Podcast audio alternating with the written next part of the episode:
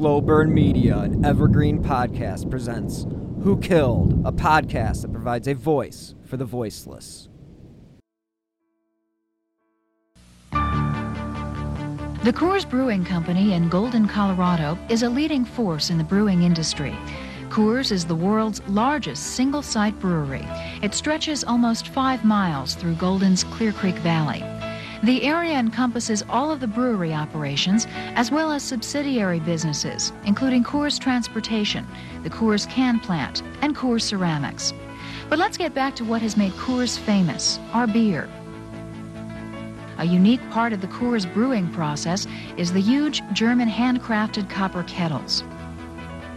The Coors legend began over a century ago when Adolf Coors, a German stowaway, worked his way west and started the Golden Brewery in 1873. Young Adolf knew the water was a crucial ingredient and chose Clear Creek Valley with its abundance of pure underground springs as the perfect site to brew quality beer. That tradition has been handed down through each generation of the Coors family. Today, it's continued by the fourth generation of Coors. This progressive family has extended quality to the process itself by establishing environmental preservation and improvement as a top priority. For example, in 1959, the company pioneered the use of aluminum cans in the brewing business, and in turn was first to establish a voluntary recycling program called Cash for Cans. Coors is also committed to reducing pollution of our air and water and is dedicated to energy conservation. Hello and welcome to episode 175 of Who Killed. I am your host, Bill Huffman, and this is a Slow Burn Media and Evergreen Podcast production. What if I told you one of the heirs to one of the largest breweries was kidnapped and held for ransom in 1960? You might say, Yeah, I'm a true crime junkie, so of course I know that story of Adolf Coors III. Well, did you know it was something that had been planned for nearly five years? Well, this is the story of the tragic demise of Adolf Coors and the manhunt for his abductor.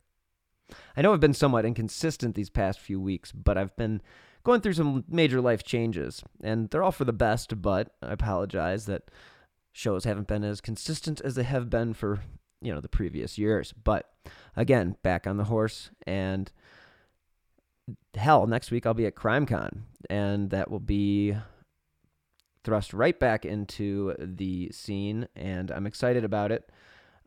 Don't forget, if you would like to save on your ticket, you can use my promo code Who Killed to save 10%.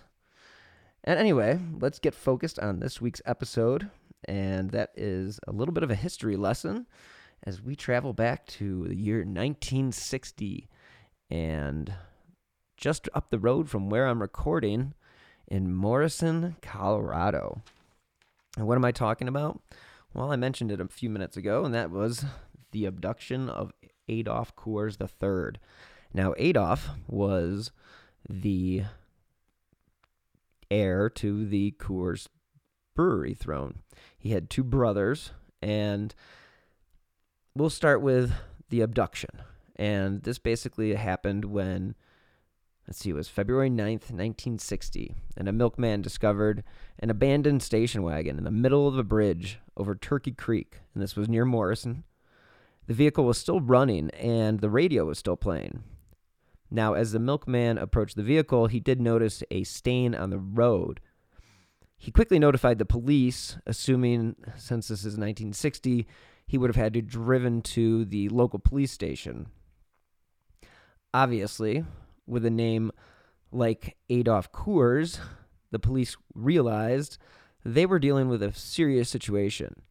So they had determined that he left his house in Morrison and had been abducted a short time later. A huge search party was actually put together to find the 45 year old father of four. And as we've seen in most of these other cases that we've covered here on Who Killed, they were unable to find any evidence or trace of Adolf or the killer. So, they did find some of Adolf's possessions, though, underneath the bridge, the following day, the FBI joined the search for Mr. Coors. On February 10th, 1960, working hand in hand, the FBI and Colorado authorities were able to invoke the federal kidnapping statute. And by doing this, they were able to have more resources on their hands. Now, Coor's wife, Mary, she would be sent a ransom note that was typewritten on that same day. Unfortunately, they followed the ransom note's instructions, but of course, they never heard back. With the little evidence that the government had, they began analyzing. Now, the ransom note stood out because it had a unique typeface, and this is according to the FBI, as well as unique watermark.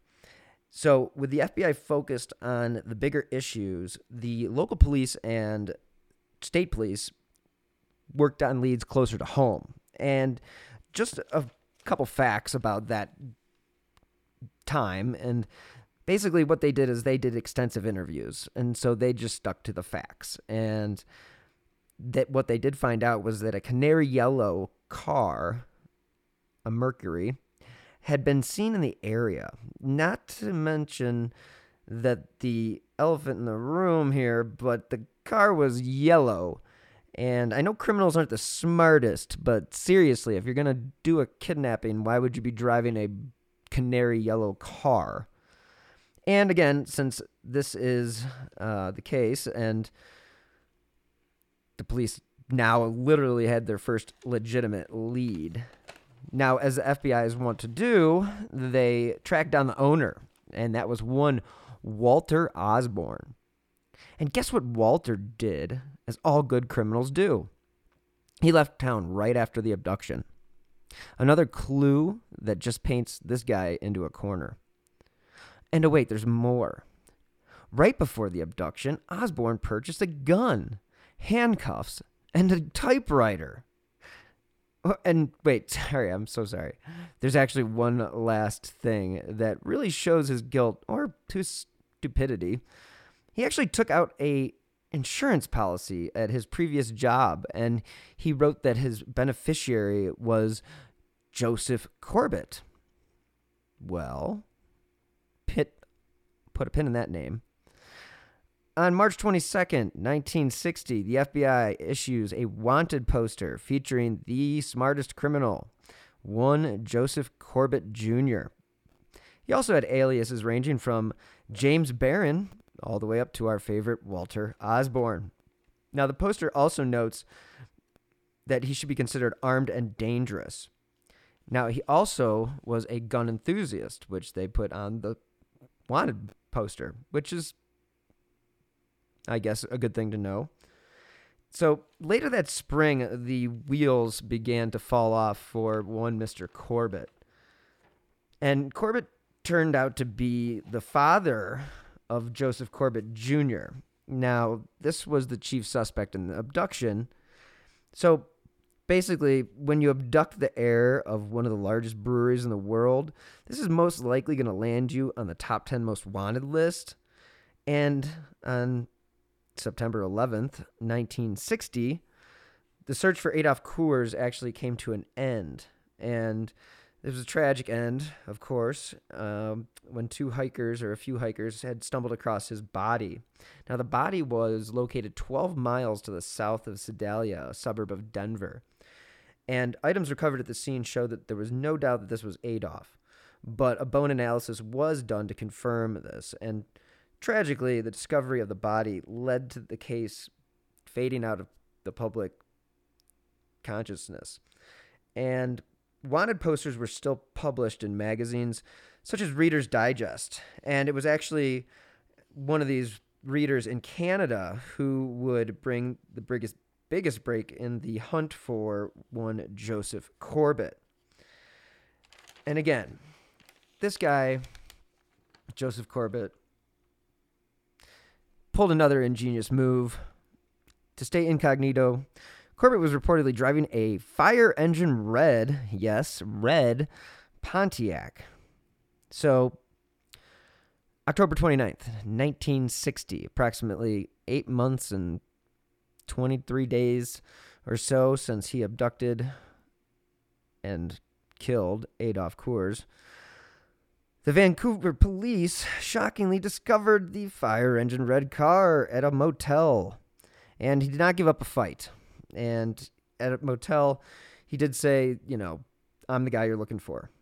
And then he would be extradited back to Colorado. And this was because of the fact that the body was found within the state. Otherwise, it would have been a federal crime. And again, that's the one thing that, you know, makes it a little bit different. Now, Osborne and Corbett, you know, they they're the same person. So I'm just going to reference some of the early facts about this guy. Now, he didn't smoke or drink, and he was kind of eccentric, you know, one of those Ted Kaczynski like types. And uh, he didn't own a phone. He was what you would consider a minimalist in today's society. Now, he rarely spoke to his neighbors, and in Denver, he actually worked at the Benjamin Moore Paint Company. So Osborne, aka Corbett, or Corbett, aka Osborne, had moved to Denver in 1955. As I mentioned, Adolf Coors was the grandson of the Coors Brewery founder, and he was actually, when he was abducted, he was the president of Coors Brewery. Now, ironically, this is just something that I came across in the research that they pointed out is that he was actually allergic to beer. So the Coors business was very anti union, and they actually had tried to keep a very low profile.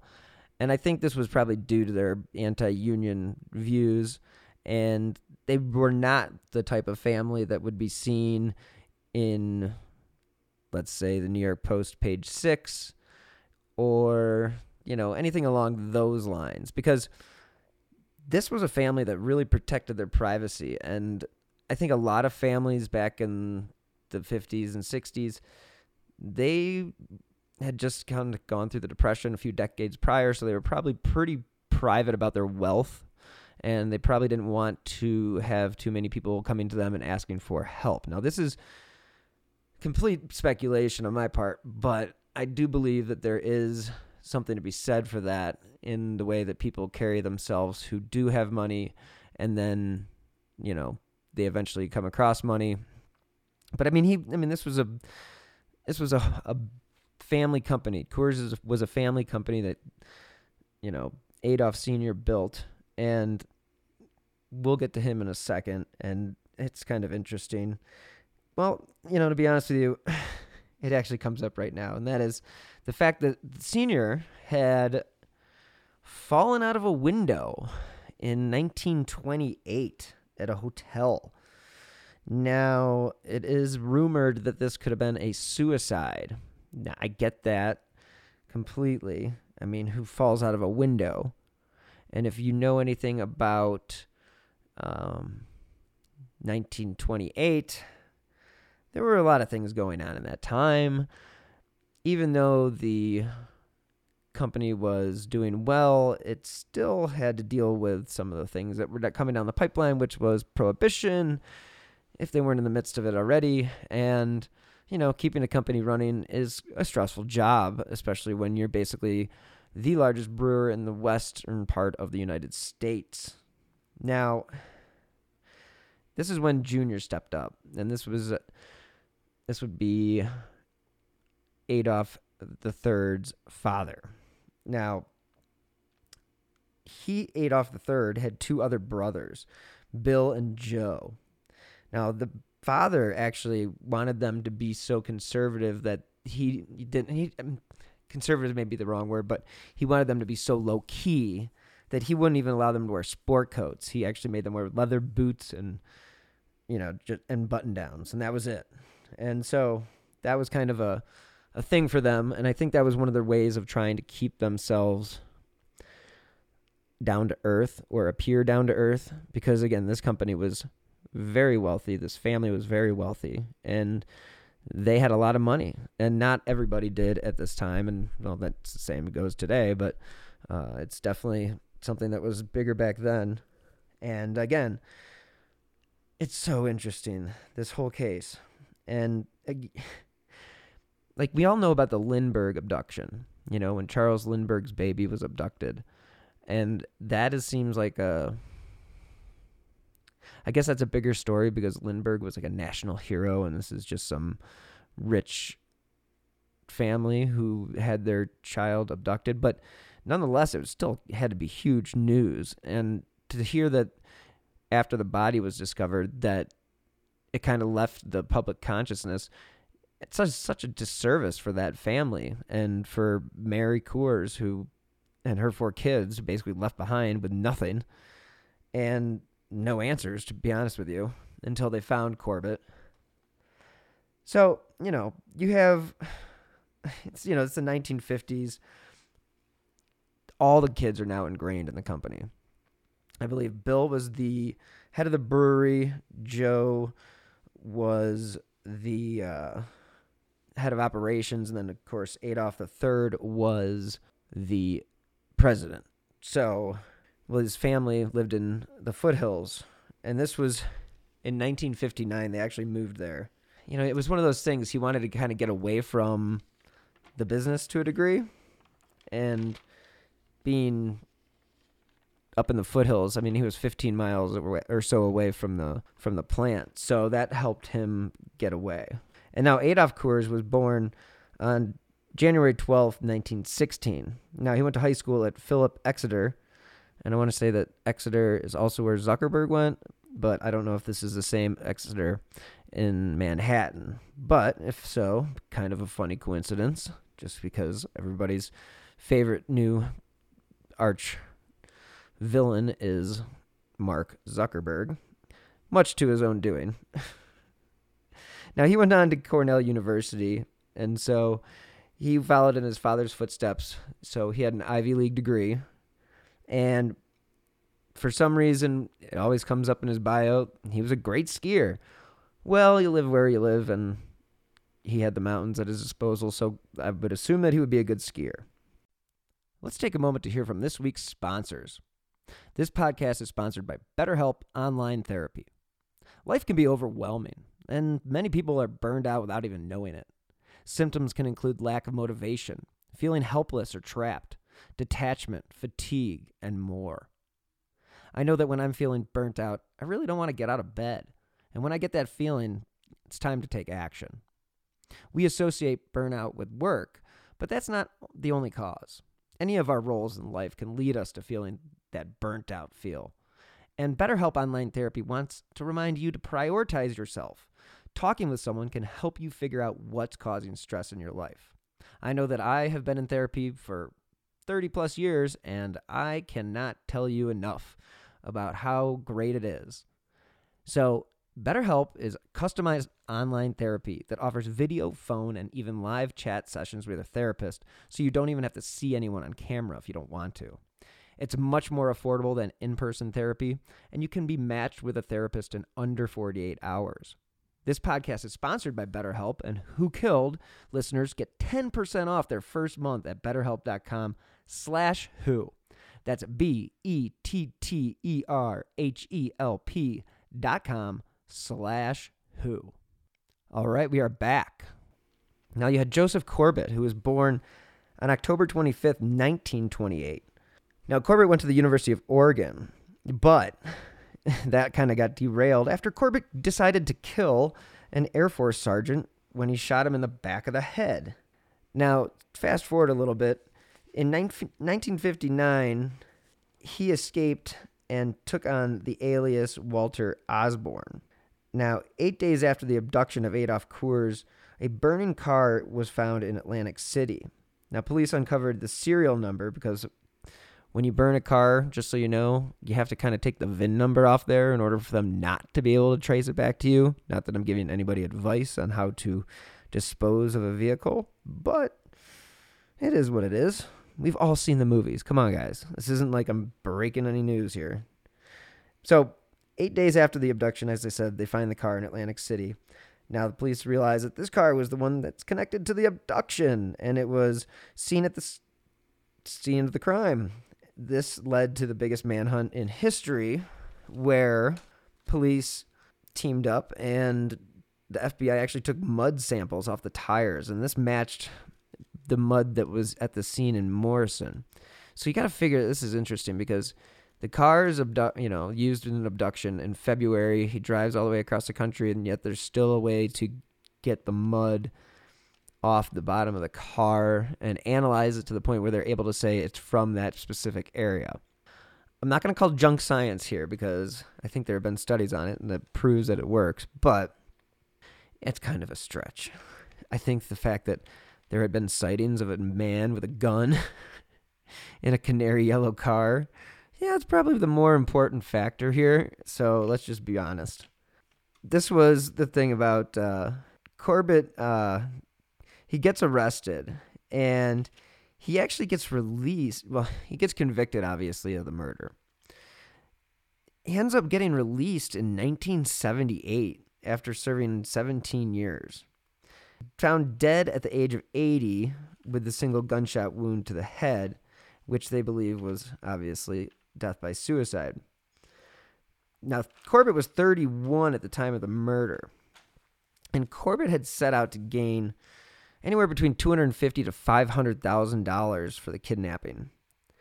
Now, he spent the first month of 1960 stalking Coors at his ranch.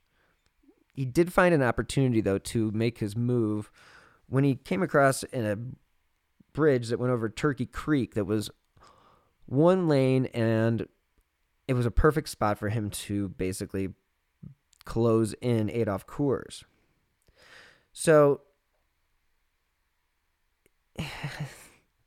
and just you know, I laugh at this stuff because it's like you come across this these little tidbits of information. It's, and and this is just one of those things. It's like despite all the evidence that I've already presented, Mr. Uh, Corbett here was actually considered a borderline genius. He was in a special group and he apparently had a special grasp on science and vocabulary. He was considered bright and curious. Oh, and he was also handsome, because that's important. Now, his mother died after falling from a balcony Joseph had been working on. And as things tend to happen when incidents like that occur, he fell into a depression. And I'm not going to sit here and going to say that that is what led him to become the crazy person that he became, but I will say this. If I was working on something and a member of my family, let alone my mother, was injured during that process, I can't imagine what I would do because, yeah, that would put me in a funk. And I don't know if it would lead me to abducting somebody, but it definitely would lead you to feeling pretty shitty about yourself. Not going to lie. So he goes into a depression. And he actually, you know, I mentioned his first murder. And it sounds like when you hear the, oh, he shot an Air Force sergeant, whatever. He might, he was in the Air Force. No, not, not really.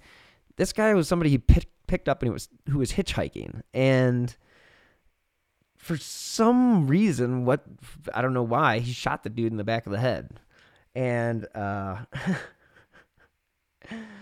uh, you know, he they tested his IQ in jail in prison, and it was 148. So he was definitely, you know, up there as far as geniuses go. Now he did take. Again, this is another weird thing. He took the name of his brothers, and that's how he came up with Walter Osborne, because after he murdered the Air Force sergeant.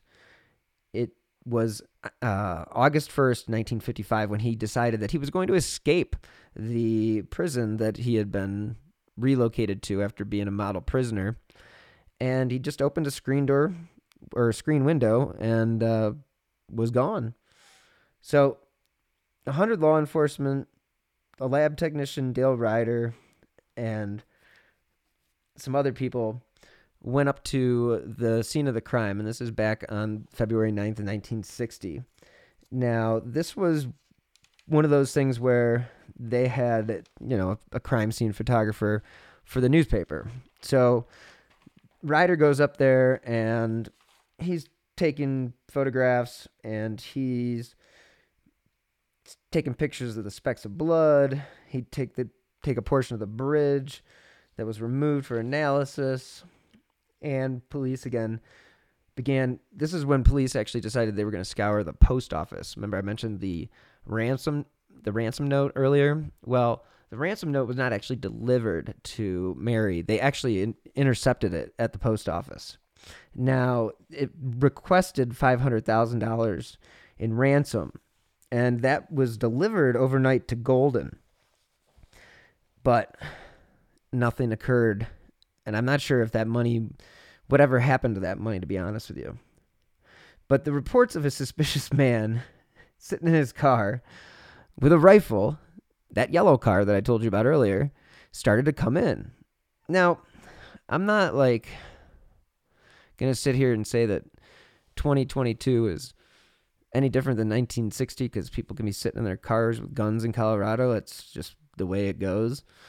But if you see the same guy sitting outside your apartment or your home, your place of work, with a gun in his front seat on more than one occasion, I'm saying you should probably call the cops because that's probably not something that he should be doing.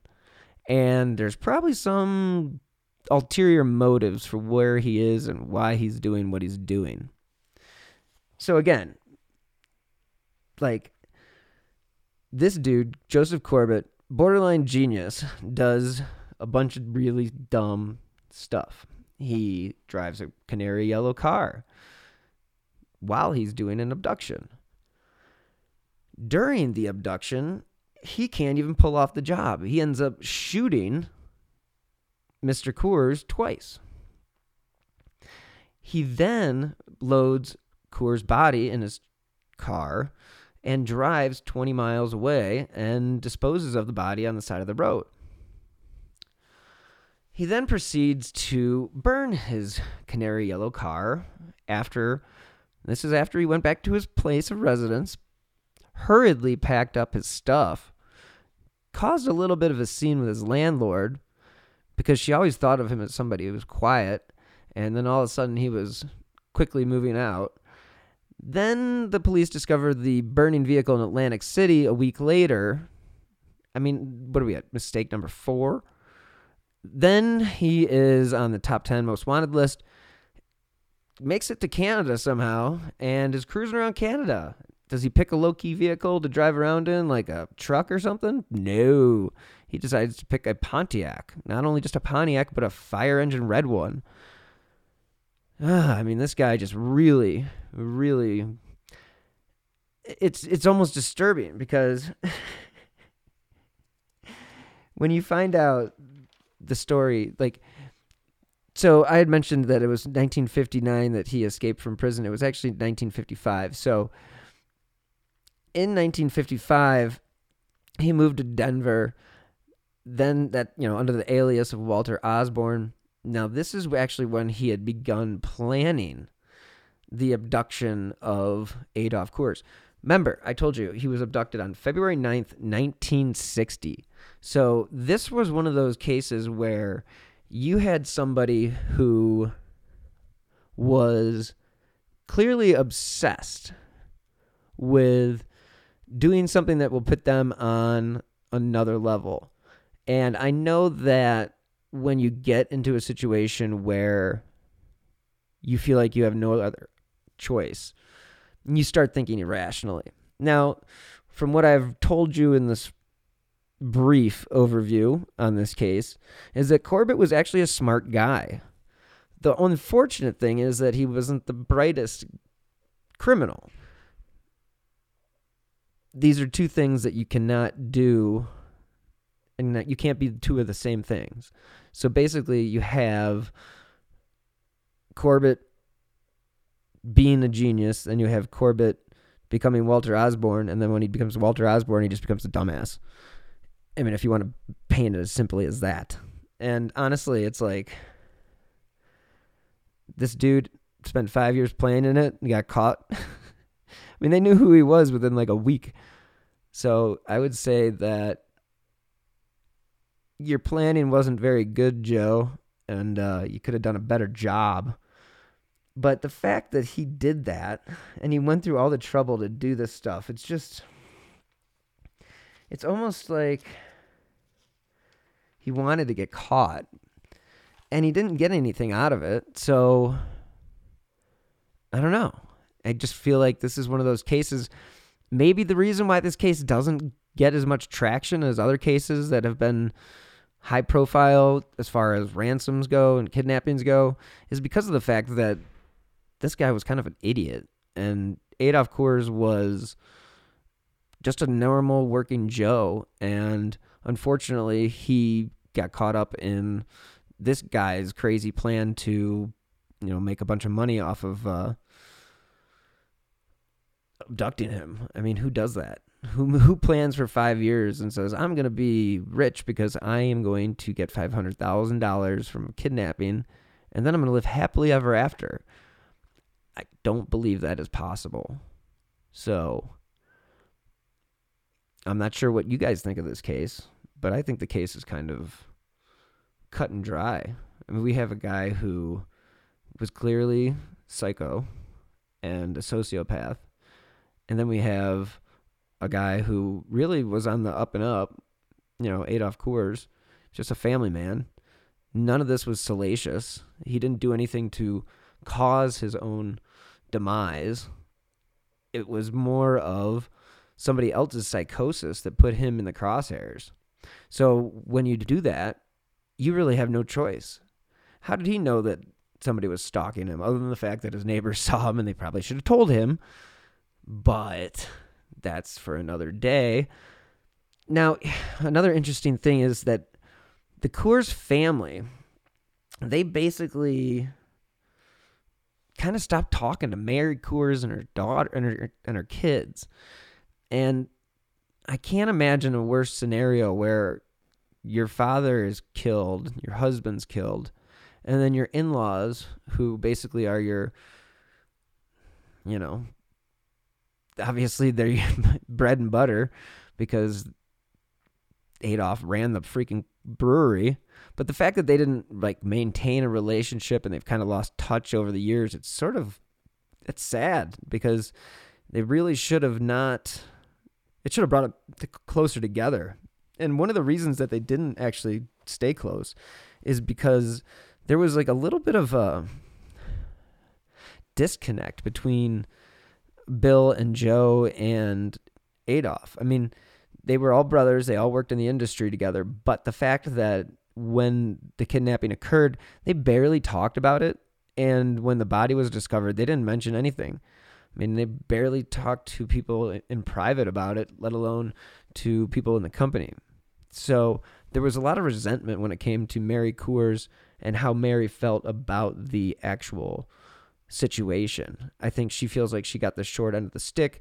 Needless to say, her husband was killed, but then to be cut off sort of by the Coors family, I think that probably led her to feel negatively about them. But I also say that I should take that they cut her off thing. I should say that is me talking. That's not necessarily what happened but it is interesting to think that they wouldn't go above and beyond for their grandchildren. I mean, they're still their grandchildren. Just my two cents on that. But anyway, everybody's different. So the story of Adolph Coors is basically he was in the wrong place at the wrong time.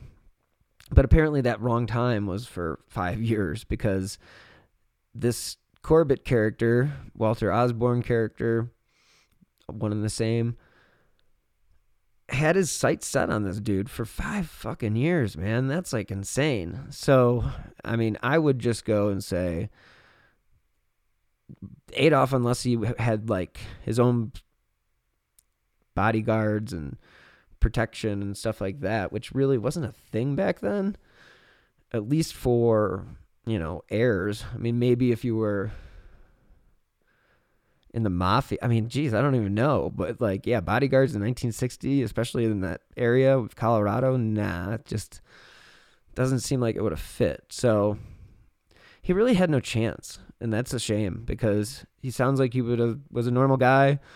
had a great life, and then all of a sudden, this jackass decides he's gonna abduct you and ask for a bunch of money from your wife. I mean, and then the fact that the family does pay. I mean, it's not like they were like, "Fuck him," you know, we're not gonna pay this guy.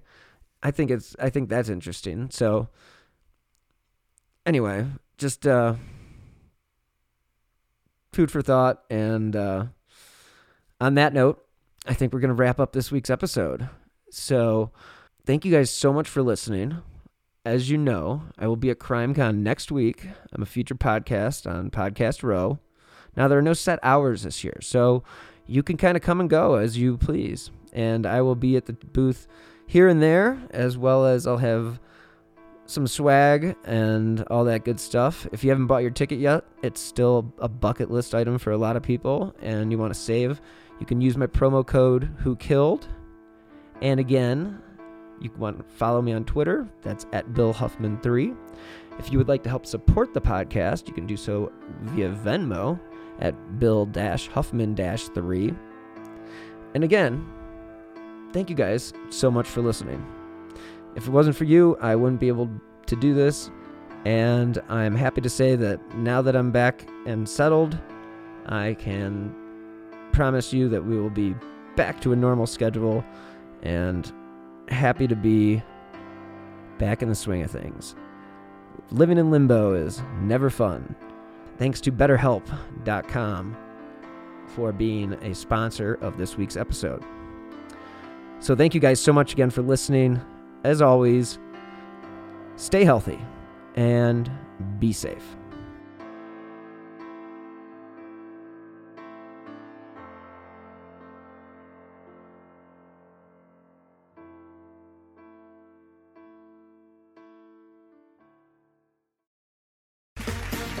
Round two. Name something that's not boring. A laundry? Ooh, a book club. Computer solitaire, huh? Ah, oh, sorry, we were looking for Chumba Casino. That's right. ChumbaCasino.com has over 100 casino style games. Join today and play for free for your chance to redeem some serious prizes. ChumbaCasino.com. No purchase necessary. Full prohibited by law. 18 plus terms and conditions apply. See website for details. True terrors of horror, bizarre happenings, unexplainable events. On our podcast, Disturbed, terror takes center stage. Each episode is a journey into the darkest corners of human existence, delving into bone chilling tales of kidnappings, serial killers, maniacs, and the very essence of your worst nightmares coming to life on this weekly true horror show. Disturbed is not for the faint of heart. It's an exploration of real, unadulterated horror sourced from everyday people. Each episode is a descent into the macabre, where we narrate stories that will leave you on the edge of your seat and crawling in your skin. We navigate the disturbing narratives that lurk in the shadows, offering a raw and unfiltered listen into the most terrifying aspects of the human experience. Enter at your own risk and let the unsettling tales unfold in the haunting realm of Disturbed. And remember, listeners, stay safe out there.